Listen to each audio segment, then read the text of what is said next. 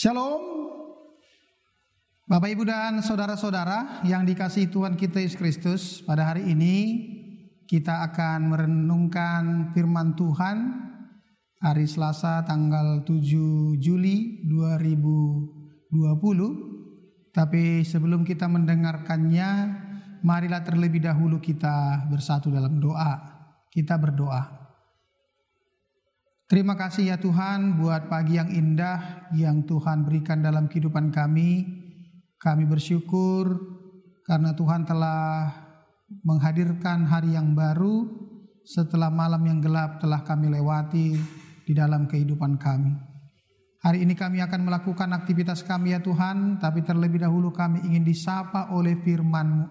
Biarlah firman itu menjadi kekuatan, menjadi pedoman dalam kehidupan kami. Pakailah firman itu Tuhan di dalam kehidupan kami dan berkatilah hambamu yang menyampaikan firman pada hari ini. Dalam Kristus Yesus kami berdoa dan mengucap syukur. Amin. Pada hari ini firman Tuhan yang ditetapkan untuk kita terambil dari kitab Injil Matius pasal 11 ayat 21. Demikian tertulis firman Tuhan di sana. Celakalah engkau Korazim, celakalah engkau Betsaida, karena jika di Tirus dan di Sidon terjadi mujizat-mujizat yang telah terjadi di tengah-tengah kamu, sudah lama mereka bertobat dan berkabung. Sampai di situ pembacaan firman Tuhan. Bapak Ibu, saudara-saudara yang dikasihi Tuhan kita Yesus Kristus, kita pasti pernah mendengar cerita legenda maling kundang. Dia adalah seorang anak yang dikutuk oleh ibunya sendiri menjadi batu. Karena maling kundang ini tidak mengakui, tidak mau menerima ibunya yang telah melahirkannya dan membesarkannya. Karena pada waktu itu maling kundang sudah berhasil menjadi orang kaya, tetapi ibunya masih dalam keadaan miskin. Ketika ibunya datang menghampiri dia, dengan serta-merta dia menolak sang ibu itu, sehingga ibunya mengucapkan kutuk kepada anaknya sendiri, yaitu maling kundang. Di dalam cerita itu kita menemukan ada sebuah peribahasa Air susu dibalas dengan air tuba. Perbuatan yang baik dibalas dengan kejahatan atau perbuatan yang tidak benar. Akhirnya yang melakukan yang jahat mendapatkan hukuman yang setimpal atas perbuatannya.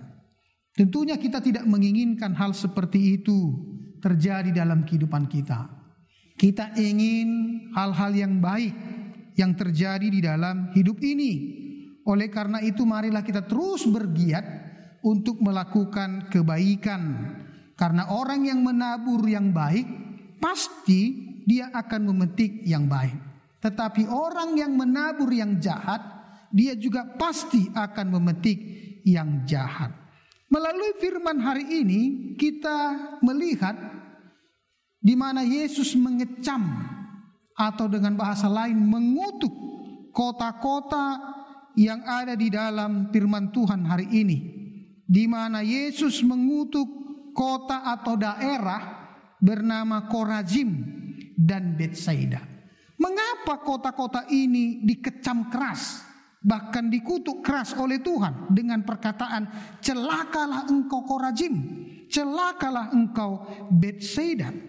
Karena memang tempat ini adalah tempat yang sering dikunjungi oleh Yesus.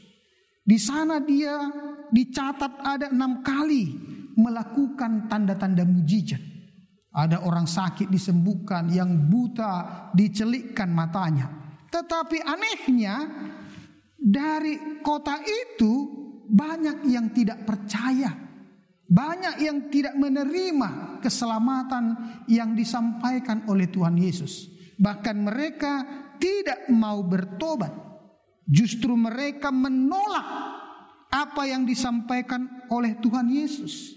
Itu artinya mereka tidak tahu berterima kasih dengan kehadiran Yesus Kristus yang membawa anugerah, keselamatan, kebahagiaan di dalam kehidupan mereka. Itulah sebabnya Yesus membandingkan mereka dengan kota-kota yang lain. Kota-kota di luar dari Israel, yaitu kota Tirus dan kota Sidon. Malah Yesus mengatakan kota Tirus dan kota Sidon seandainya mereka menerima mujizat seperti yang terjadi di Bethsaida dan Korazim, mereka pasti percaya kepada keselamatan. Ini suatu hal yang paradoks. Bagaimana kota di mana Yesus tinggal dan melakukan pelayanan serta mujizat, kota itu tidak menerima anugerah keselamatan. Tapi tempat yang lain yang tidak melihat atau menerima mujizat Yesus, seandainya mujizat itu terjadi di sana, justru mereka menerima anugerah keselamatan dan mau bertobat mengikut Tuhan. Boleh kita lihat itu ketika cerita Niniwe, di mana Yunus ketika itu diutus oleh Tuhan untuk pergi ke Niniwe karena kota itu adalah kota yang penuh dengan dosa, penuh dengan maksiat. Tapi ketika Yunus sampai ke kota itu, justru kota itu menerima anugerah keselamatan yang disampaikan oleh Tuhan. Apa yang kita mau lihat di dalam firman Tuhan hari ini, Bapak Ibu Saudara-saudara, yang bisa kita petik melalui renungan hari ini adalah ketika kita sudah mendengar kebenaran firman Tuhan, kita sudah melihat apa yang dilakukan Tuhan di dalam kehidupan kita, maka jangan keraskan hati kita. Jangan keraskan iman kita. Jangan tolak anugerah keselamatan itu. Tapi marilah menerima anugerah keselamatan itu. Sudah banyak pasti kita mendengarkan khotbah. Sudah banyak pasti kita mendengarkan renungan-renungan. Apakah hati kita juga sudah terbuka untuk menerima anugerah keselamatan itu? Jangan-jangan hati kita masih keras.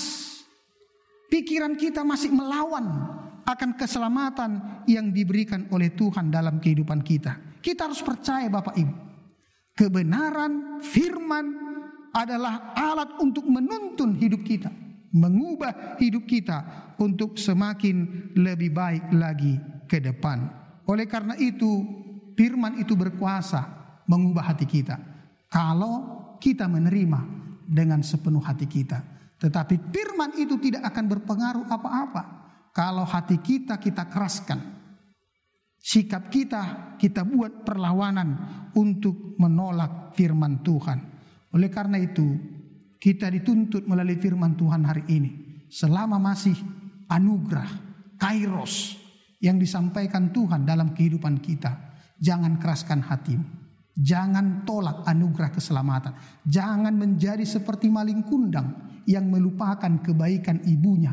Sehingga akhirnya dia kena kutuk menjadi batu. Tetapi mari kita buka hati kita dengan sebaik-baiknya. Terima anugerah dari Tuhan. Terima keselamatan dari Tuhan. Supaya kita memperoleh kehidupan bahagia. Oleh karena itu firman ini adalah jalan bagi kita untuk melakukan apa yang dikendaki Tuhan dalam kehidupan ini. Amin. Mari kita berdoa. Terima kasih ya Tuhan kami telah mendengarkan firman-Mu. Kami diajak supaya kami tidak mengeraskan hati kami. Kami tidak menolak anugerah keselamatan itu. Ketika Bethsaida dan Korazim, daerah-daerah di sekitar Danau Galilea, di mana mereka beberapa kali menyaksikan mujizat yang dilakukan oleh Yesus Bahkan dicatat ada enam kali mujizat Yesus lakukan di sana. Tapi begitu kerasnya hati mereka untuk menerima anugerah keselamatan.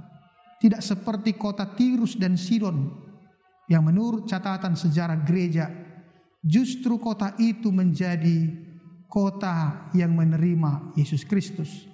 Mereka akhirnya menyebarkan Injil di daerah-daerah di luar daripada Israel. Tuhan, Engkau mengingatkan kami bahwa kami sudah menerima anugerah. Bahkan setiap hari kami telah mendengarkan firman kebenaran. Biarlah hati kami tidak kami keraskan, tidak kami menolak akan Injil itu. tetapi sepenuhnya kami menerimanya di dalam kehidupan ini. Supaya kami dituntun, diubah, dan mengalami pembaharuan hari lepas hari. Berkati firman yang kami dengarkan. Berkati jemaatmu Tuhan, umatmu, di mana pun mereka berada sekarang ini, terlebih ketika melakukan aktivitas satu hari ini. Mari Tuhan, Engkau berkati mereka.